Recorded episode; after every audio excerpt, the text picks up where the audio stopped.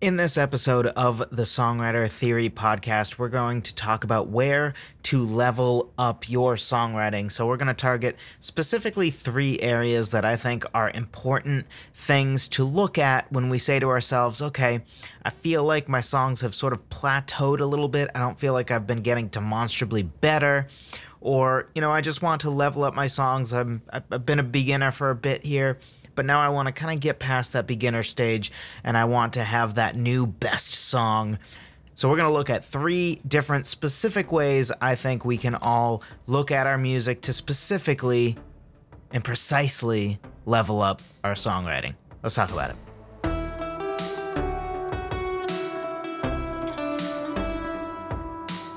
Hello, friend. Welcome to another episode of the Songwriter Theory Podcast. I'm your host, as always, Joseph Vidala. I am pleased to get the opportunity to talk with you today. It is a great honor that you would take some time out of your day, out of your week to listen to this podcast. I'm glad that you are that interested in learning songwriting and getting better at songwriting. That warms my heart. So, thank you for allowing me to be a part of your week and allowing songwriting to be a part of your week. As well. We're talking about how to level up your songwriting, partially because last week was very much for beginners to the point that I gave a caveat of, hey, if you're not a beginner, probably don't waste your time on this episode. So I figured this week it would be good to do something that is very much tailored towards those who have maybe written a few songs.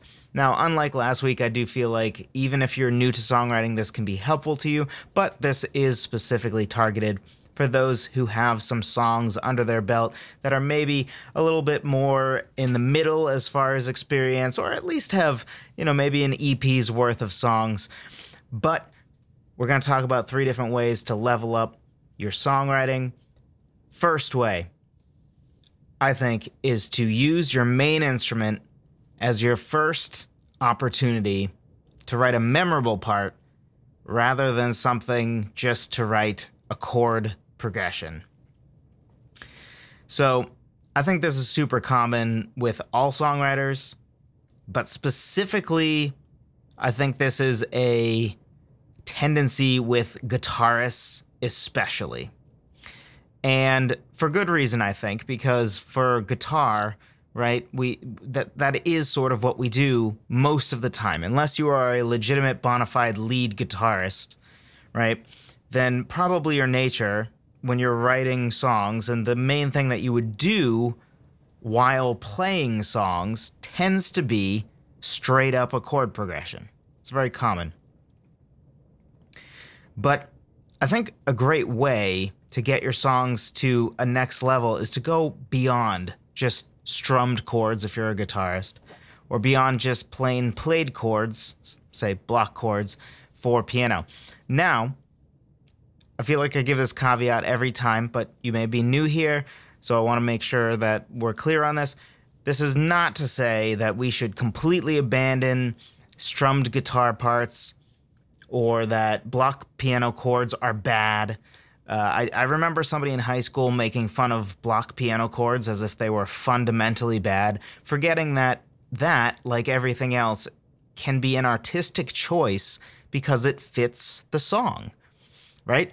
I, I love writing piano riffs, but sometimes what I'm writing just needs to be block chords. That's just the feel it has. And if I try to make it some more complicated, more intricate riff, it just wouldn't fit the song. So so just as a clear caveat, I'm not saying those these things are bad, right? But at some point, if you have, say, five, ten songs, and all of them start with a strummed guitar in a fairly basic pattern, this is a place to target to level it up a little bit. Because sure, we can just have plain piano or guitar chords doing a 1 5 6 4 chord progression. But it's generally better to write a piano part or a guitar part that operates as more of a memorable part in and of itself. Now, this can still be using chords, but it's usually not going to be just with plain triads. So, on a guitar, what this can look like is doing some sort of picking pattern. Now, whether that's finger picking or with your pick, or if it is simply just doing something like adding some hammer ons and some slightly different, you know, slides maybe into your otherwise basic chord progression. Or maybe it's not a basic chord progression. It can even look like really trying to dive into chords that aren't so common. Even if it's just doing something small, like having one of your chords be, be a sus chord, be a suspended chord, or having one of them have an added note, or one of them just have a different note in the bass. There's a song I was playing the other week that uh, basically everything about it was fairly plain, nothing to write home about, except it had a D major chord with a G in the bass. And a G is not in a D major chord because D major chord is D, F sharp, and A. And yet, the bass note that went with it was a G. And super simple, right? And yet, it added really a lot of interest to the, the harmony of it. And it just sounded a little different and pretty cool. And there's, again, there's nothing remarkable about that, right? It's literally a plain G major chord, just, or sorry, a D major chord, and then just has a G in the bass. So just going one level further can go a long way. Now, I'm specifically encouraging you to go maybe several farther, right? Because with a picking pattern, for instance, at that point, you are essentially doing what we would call arpeggiated chords. Because arpeggiated chords, all arpeggiated means, or arpeggios, is just broken apart, right? So that is a plain chord. Or when I say block chords, that's kind of what it is, is, right? It's just block chords. Whereas when I say arpeggiated, that's just, like, li- literally that's arpeggiated, or right? So it's, it's nothing complex. It's the same notes as the bl- block chord. It's just broken up.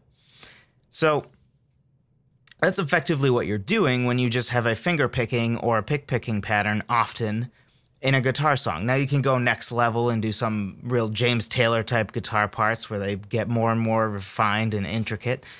But I don't think you need to go that far yet, right? We're just trying to go to the next level. And that, like everything else, right, there's a time and place for that. I don't think every song needs that. I don't even think every song would benefit from that. And for pianists, the same thing goes as well. You know, you can do a lot with simply arpeggios. I've mentioned this before offhand, but some of my favorite starting places for coming up with a piano riff or a piano hook is usually my right hand is doing some form of arpeggiated part and and it's almost never a basic triad. It always has something a little different, a little spicy about it, right? It might be an add chord. Uh, like like one song uh, was a, a D major chord, uh, actually with an added G. Um, so in that case, it would be a D major add four, and that's really all it was in the right hand, just arpeggiated in a certain pattern. And then I basically have a a bass line in the left hand. And as far as a piano riff, you can write a killer piano riff literally just with a basic arpeggiation in your right hand, something arpeggiated, and then in your left hand having what is basically a piano bass line. Can go a hugely long way. Even if you just do one of those things, it will go a long way. And and also with piano specifically, I'll just give a little bonus here because I, I, I, am a huge fan of, of piano riffs and, piano hooks. It's, it's one of my favorite things to write, uh, spe- especially musically. And especially when you can get it to be sort of a hybrid of it's sort of an arpeggiated part in your right hand, but it also has some element of melody as well. That can be really, really great. And that's kind of a nuanced thing um, but the the idea is that because arpeggiated is a very rhythmic pattern type thing that happens over and over again, where melody sort of has, well, we all know what a melody is, right? So it it blending those two can be a nice little bonus. But anyway, that's not what we're talking about here. So the first way to level up your songwriting is simply to level up this main part that you write. Now, again, in case you haven't been a listener for a while, let's do a quick little quick talk about what I mean when I say main instrument. So, how I define a main instrument is this is the instrument that you're sitting at usually when you are writing your song. Because usually this ends up being the most foundational instrument to your song.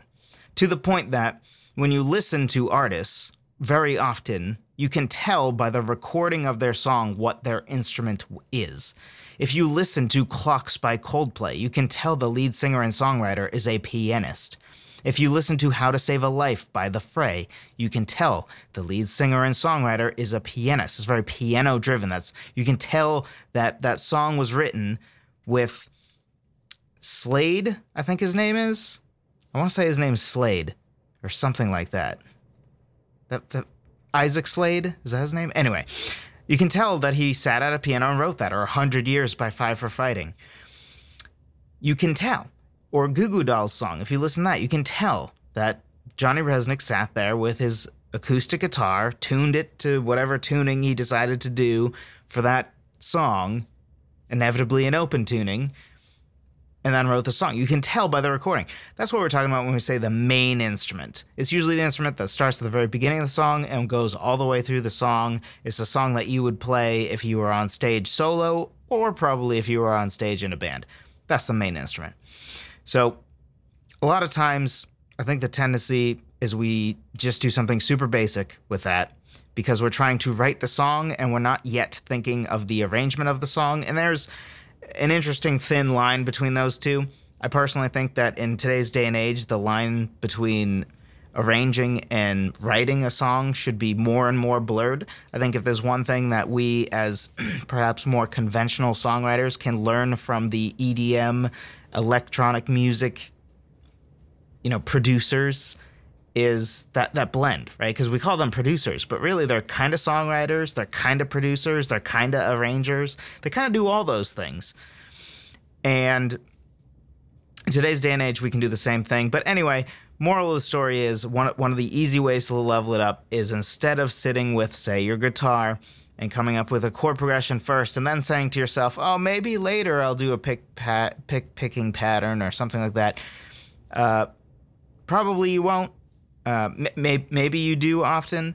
Um, sometimes it's easy to fall in love with what you originally write with an instrument. Uh, so I highly recommend at least giving a shot writing from the beginning with a, a, just a bit more of an intricate part than say just plain chords. Second way to level up our songwriting is to move past simply improvising melody. So, improvising melody is a great start. In fact, in, in my opinion, the vast majority of melodies should be improvised to start. And depending on your experience with songwriting and composing and all that, you might say, well, yeah, how else would you write a melody? And you know, you, you can write a melody literally by like writing it in music notation, right? With treble clef and bass clef, that type of thing, right? You can literally write it that way. And at least for me personally, whenever I was in music composition classes and stuff like that, that was often the way that we would do things, right? You're you're in Finale, which is a, a composing software basically, and you know you place a note, and then you're like, oh, you know, uh, how about we go up a third, and then you try that, and then you're like, uh, I don't really like going up a third. Maybe I'll go up a perfect fourth, and you're like, ooh, I like that interval, and then you try to hear like, oh, where do I think the melody is gonna go? So, so you're almost truly writing the melody or you know sort of doing it note by note whereas the nature of improvisation is sort of feeling it right? And especially for songwriting I, I think that's a better start. I think it's a great place to start. But i think it can be helpful when instead of just saying ooh i improvised a melody. That sounded good. That sounded fine. That's my melody. Instead, we can really level up our songs by taking that as the okay, so I have a starting place. Because especially when you get better and better with improvisation, whether this is improvising with your voice or with an instrument that you're writing the melody for, or with, I should say, because I've said this before. My favorite thing to use for writing melody is actually the piano. At, at this point, I almost exclusively write melodies at the piano because I think I just come up with more interesting melodies when I'm playing it on the piano. I can visualize it in a way I can't when I'm singing. Um, you know, because I can visualize, like, oh, I haven't gone more than a third in like two bars, right? So then I'm like, go up a fifth and stuff that tends to add a little more excitement to music. You can't visualize that though with your voice. Also, uh, I just find it easier to improvise melody with a piano than I do with my voice, just straight up. So, regardless what instrument you're using to improvise melody, which I highly suggest whatever instrument you're most competent with, by the way. So if you are, I alluded to, you know, a lead level guitarist. And if you're confused by what I mean by that, if you think of a, a band, especially a rock band, right? There's usually a rhythm guitarist and a lead guitarist. The rhythm guitarist tends to be the weaker of the two, and the one that's going to just be doing rhythm parts, because rhythm parts on guitar is the easier part to play. And then a lead guitarist is the person who can, you know, shred some sweet solos. Not necessarily shredding, but you know what I mean. That's what a lead guitarist is. I would compare it if you're a football person. I feel like I haven't said a football analogy in a bit, and you're probably like, "What are you talking about? You did just last week or two weeks ago, Joseph." But hey, here it is. Um, I'm just excited. There's not a team I hate in the Super Bowl this year. So anyway, um, it's kind of like how people will say things like, you know, they're a great number two wide receiver, but they're not a very good one number one wide receiver. And really, what they're saying, right, is, you know, if you're the best receiver on the team, then you're not really good enough to be the best receiver on the team if you want to have good wide receivers. But you're a really, really good wide receiver if you're only expected to be the second best wide receiver on the team, right? If there's somebody even better than you on the team. So I kind of compare rhythm guitar versus lead guitar to that. But anyway, the story, if you're a really good guitarist and to you doing solos is nothing and you can just noodle all day, as some people say, maybe use that to write your melodies. Now, they need to be singable and all that, but we'll get there. So, that aside, aside, a lot of times, improvised melodies, especially if we're improvising with our voice, tend to be overly simplistic. And I'll give the caveat again simplistic is not necessarily bad, right? But we do want our songs to not all be that, like, oh, they always sing within like a third in their voice and they just have three note melodies. Like we, we want to evolve past that, right? We want to have some leaps. We want to have some some things that that don't just sound inevitable and don't just sound so conversational that the melody's not that memorable. There's a time and a place for that. Sometimes, if it's done intentionally, like everything else, right? A lot of things done intentionally are great.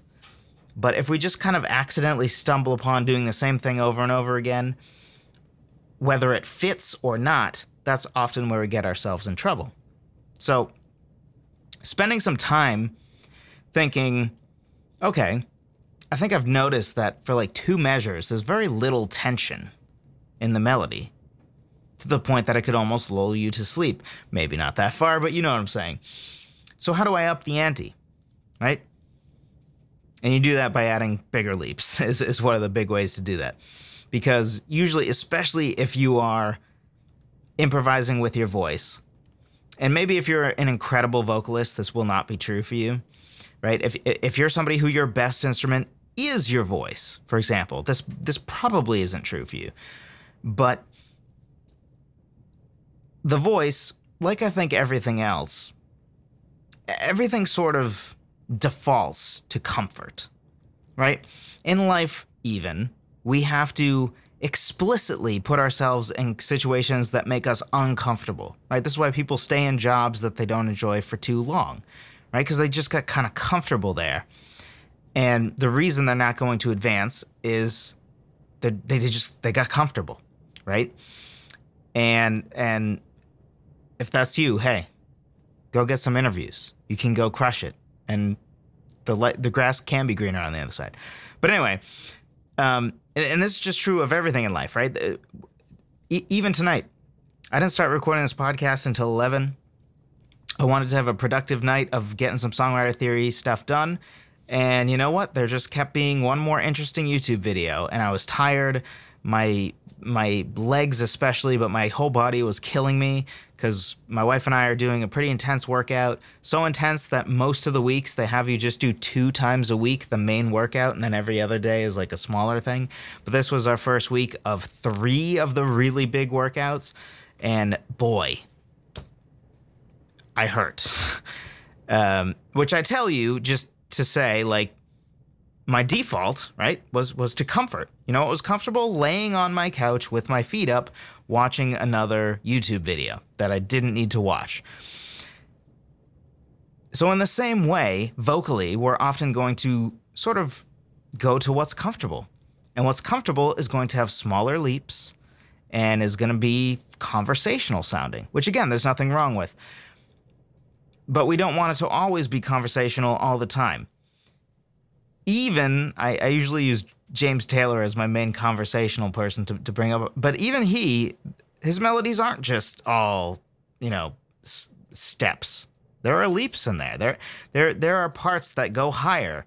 Just because his voice still sounds smooth as butter doesn't mean that, you know, he's not. He doesn't incorporate some bigger leaps and some more interesting things into his music. Now, maybe a little less so, but uh, you know, style comes into this the fact that the intricate guitar work comes into this.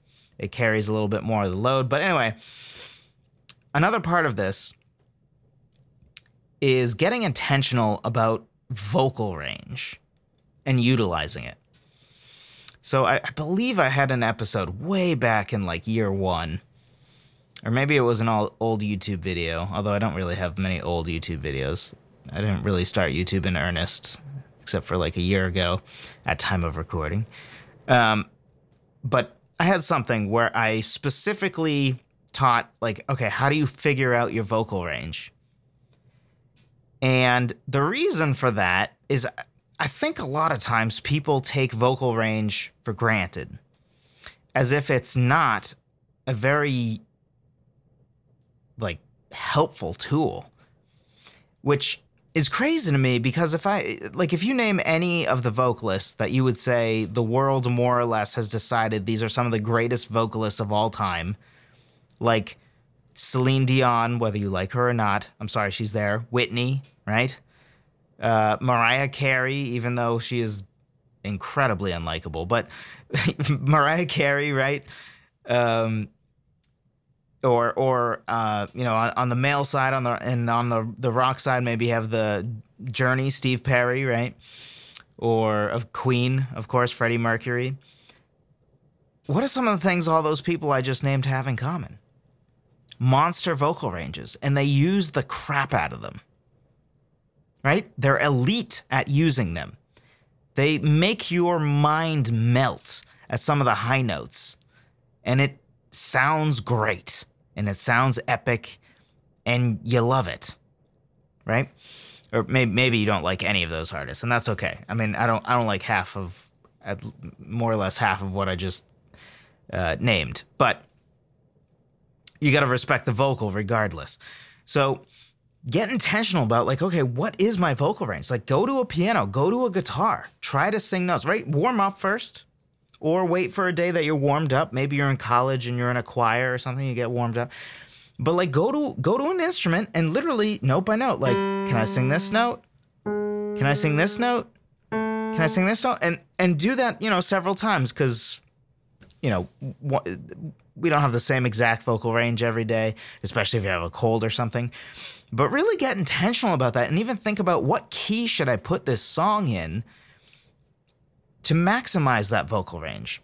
So, for example, a lot of times the money note in a song will be either the same note as the key. So, for example, if you're in the key of G major, the money note will very often be G, or a lot of times it will end up being another note in that chord, like the third, so a B in that case, or a D, the fifth.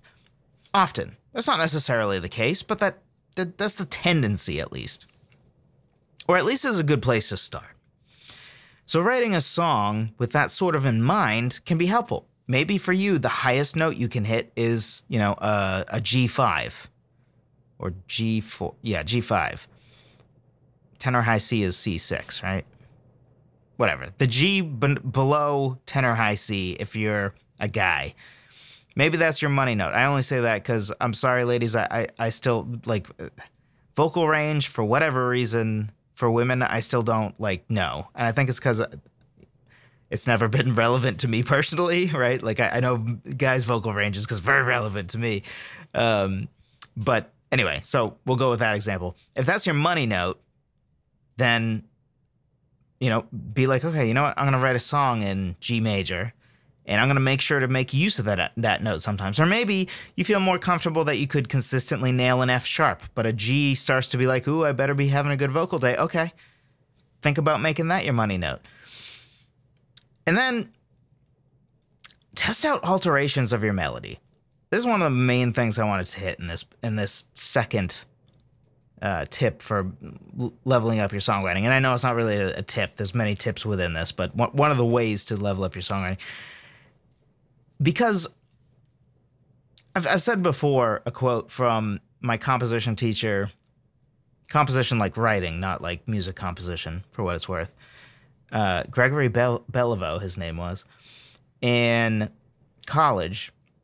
And it's that writing is editing.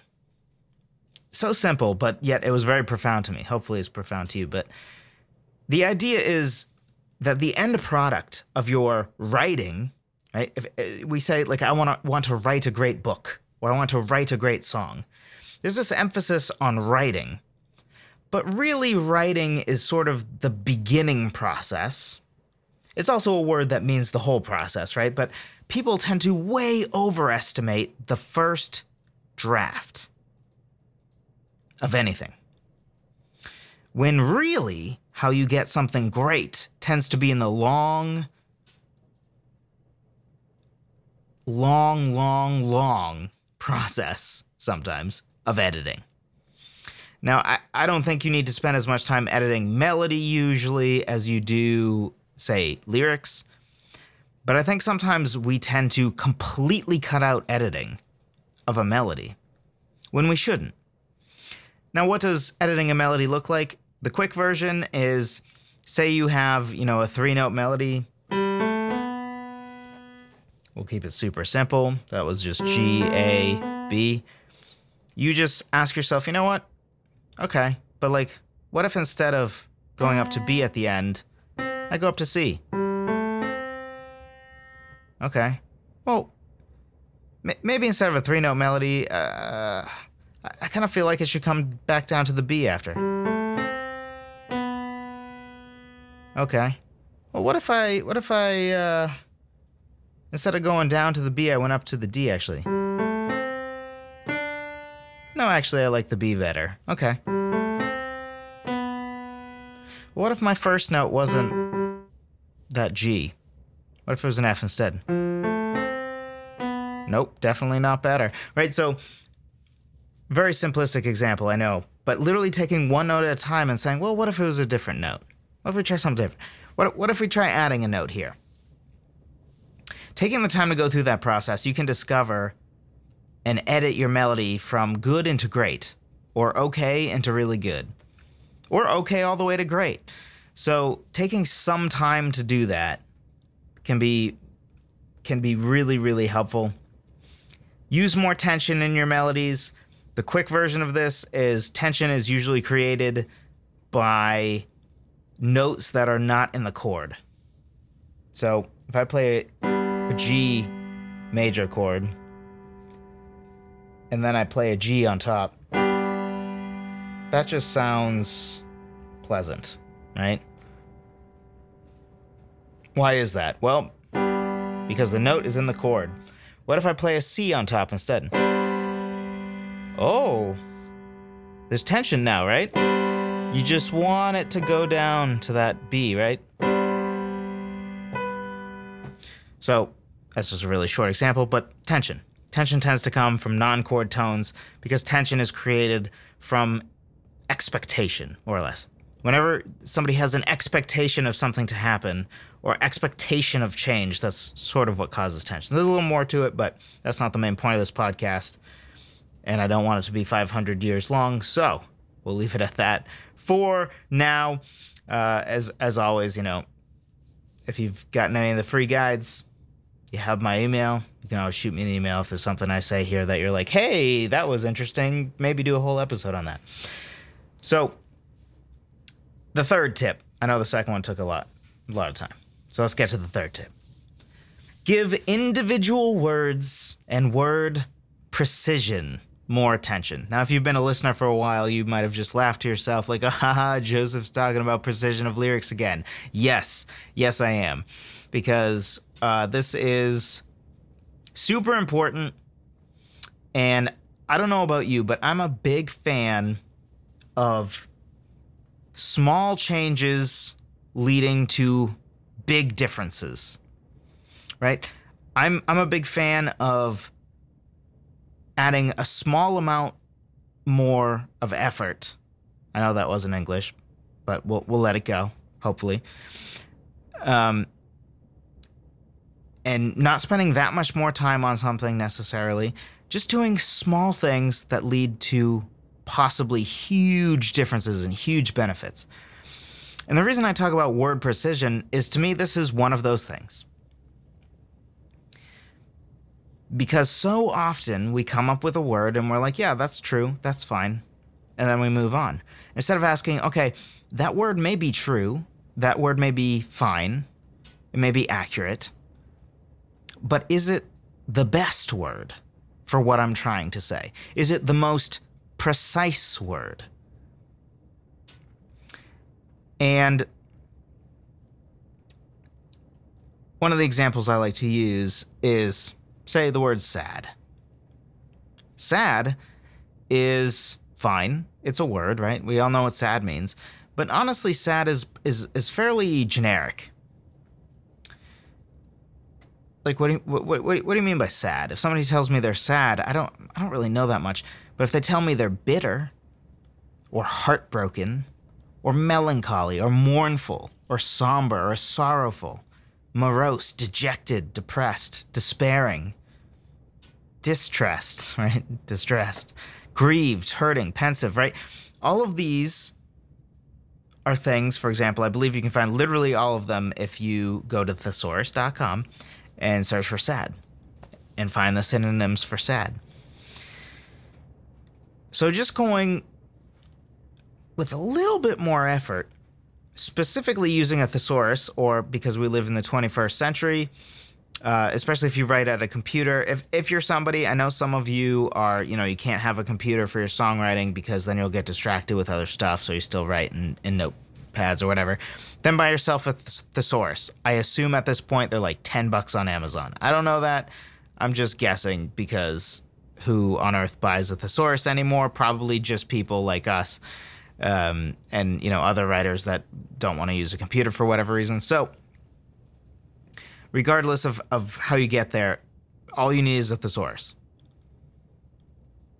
If you search sadness, you'll get like anguish, sorrow, grief, hopelessness, misery, mourning, which are all more specific, which is what I mean by precise words. Right? Pre- precise is narrowing in on an emotion more so right? It's like a sniper versus I, I don't know a shotgun, right? Shotgun shotgun is kind of like it sprays a little bit, and as long as you're in the general vicinity, you'll probably you'll probably get whatever you're shooting at. Whereas a sniper, you know, they they are very specifically pinpointing exactly where to go. I don't know how this turned into a gun analogy. It's probably the first time I've used that, right? But anyway, ho- hopefully that that gives you an idea of what I'm talking about. And really, all this comes from the idea of just test your words, right? I would say go so far as to literally go through pretty much every word you have and just do a quick thesaurus.com search. Just see. Maybe most of your words are going to be the best word that you could have for what you're trying to say. But even one or two that you find a more precise word can make a huge difference. Huge difference just like sad versus mournful, right? Or sadness is kind of boring, right? Versus sorrow or anguish or grief. or mourning. Uh, for example, Breaking Breaking Benjamin has a song called "Dear Agony." Not a complex title, but man, I love that title. Why? Agony. Agony is a great word. You know what the plain version of that word is? Pain. And you know what? Again, pain can work in some instances. In some instances, you need to use the word pain because it is the most precise word you can use to address what you're talking about. But I can't even imagine if that song was called Dear Pain. I think I'd hate that song. I, I, don't know. Uh, but Dear Agony, that is a song that I like the sound of, right? Like I, I'm, I'm, I'm, I can say I'm proud to say like, oh, I like that song, Dear Agony. Whereas Dear Pain sounds uh, a little bit lame, maybe. So overall, what are we getting from this? Hopefully, what we're getting is overall, we want to give greater attention to detail. Right. So, the, our last tip here give individual words and word precision. We're talking about attention to detail of the word. With our melody editing and not just improvising melody and calling it a day, again, we are paying extra attention to detail. We're saying, no, I will test that if I have a 10 note melodic phrase, I will take that 10th note and try alterations of it. Because even though I think it sounds good, perhaps I'm just one change of an interval, one change of a note away from it going from like, oh yeah, this is pretty good to like, oh my gosh, how great was that? I love this melody small changes can go a long way. And then the same thing can be true with our first tip as well, right? It's attention to detail. Just the little detail of its arpeggiated chords, it's finger picking, it adds a hammer on or two. All of those things can make a huge difference in a song, but they're not hard things to do. So I think these are the things that we should do to level up our songwriting. And the last tip on word precision is really just one small part of when I talk about iterative lyric writing or iter- iterative lyric editing, what I'm talking about. And if you don't know what those are, that is, I believe, step five of my six step lyric writing checklist. So go check that out. It's at songwritertheory.com slash lyric checklist. Link will be in the description. But in that guide, I break down the six steps that I go through when writing lyrics because I think one of the hardest things to do as a songwriter is to write great lyrics. And also at the same time, if there's something where people's process tends to be the most broken and they tend to set themselves up to fail the most. It is in that. A lot of times we stare at a blank page and say, write lyrics, me. And that doesn't tend to end well because that is expecting far too much of ourselves. So if we break it into smaller baby steps, that is what how we can ensure that we have a lyric we can be proud of and passes what I like to call the frame test, which is really just the idea if you print out your lyrics and put it in a frame and put it on a wall, is it something that somebody would read and be like, oh wow, this is pretty good, or you know, hey, this this poem is pretty good. You know, who wrote this? Because we all know that a lot of songs, especially these days, uh, but really just a lot of songs, period. I don't care if you're talking about the Beatles or, oh no, oh no, he blasphemed.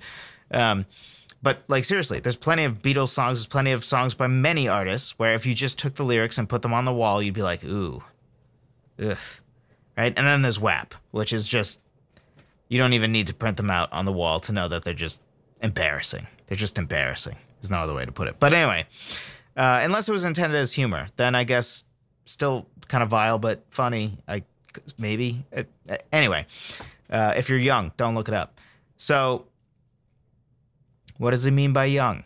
Under 18. Don't look it up. Um, but check out that lyric checklist, songwritertheory.com slash lyric checklist. It will help you to be able to write songs that do pass the frame test.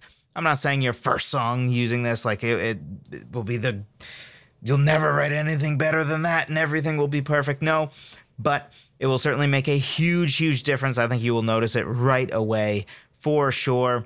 And again, that's just dives into even more than what that last tip was about getting precise about individual words. That's just one part of one of the six steps, really. And that's that iterative lyric editing step. Be sure to check that out. Hopefully, this was helpful to you. If it was, be sure to leave a kind review on Apple Podcasts. I got it, guys. There's a record. I got it. I didn't say iTunes this time. I'm thinking about giving myself a literal pat on the back, but I'll avoid it. Don't want to get a big head. So, Apple Podcasts, um, and then Spotify also uh, has reviews, I think. Um, yes, I feel like I've said that for weeks now. They told me, so I guess I know that. Um, and also, this is going to be on Amazon, which is apparently new Amazon podcasts. So maybe you're a person that before was using Google or something else. And if you would prefer using Amazon, hey, cool. You should be able to switch over to Amazon, get this podcast there. Don't know if they have reviews, but if they do, if you could leave one there, that would be great. I appreciate every single one of you just for listening, whether you leave a review or not, whether you are somebody who's going to leave a, a, hater review, as I like to call them, which is the, the, the couple people that go one star. Because, uh, you know, if somebody says maybe two to four stars, then they probably have a nuanced take, right? They're not that's just somebody hating on you and being unfair about it. There's somebody who's like, you know what? You know, I like a lot of what he says, but then there's some things where it's like, ah, you could drop the football analogies four stars or something like that, which ho- hopefully doesn't happen. But um, that's nuanced at least, right? I, I, I can respect that, right? I'm, I, I don't pretend that every podcast should should elicit a five star review out of everyone for sure. Um, but anyway, if you could leave a kind review, that would be greatly appreciated. It helps me out so more people can find this podcast, or more people who do find the podcast actually give it a chance. Uh, which then allows me to be able to get better at this, which allows me to then be able to teach you all better. Um, so, yeah, I appreciate all of you for listening, giving some, me some of your time today, whenever you're listening to this, whether it is the day that this is released or years down the line. I still appreciate you. I believe I'm all caught up on emails, so that should be good. If you didn't get an email from me in response, then send it again because because I, I, I think I hit all the emails. Thanks for listening, and I will talk to you next week.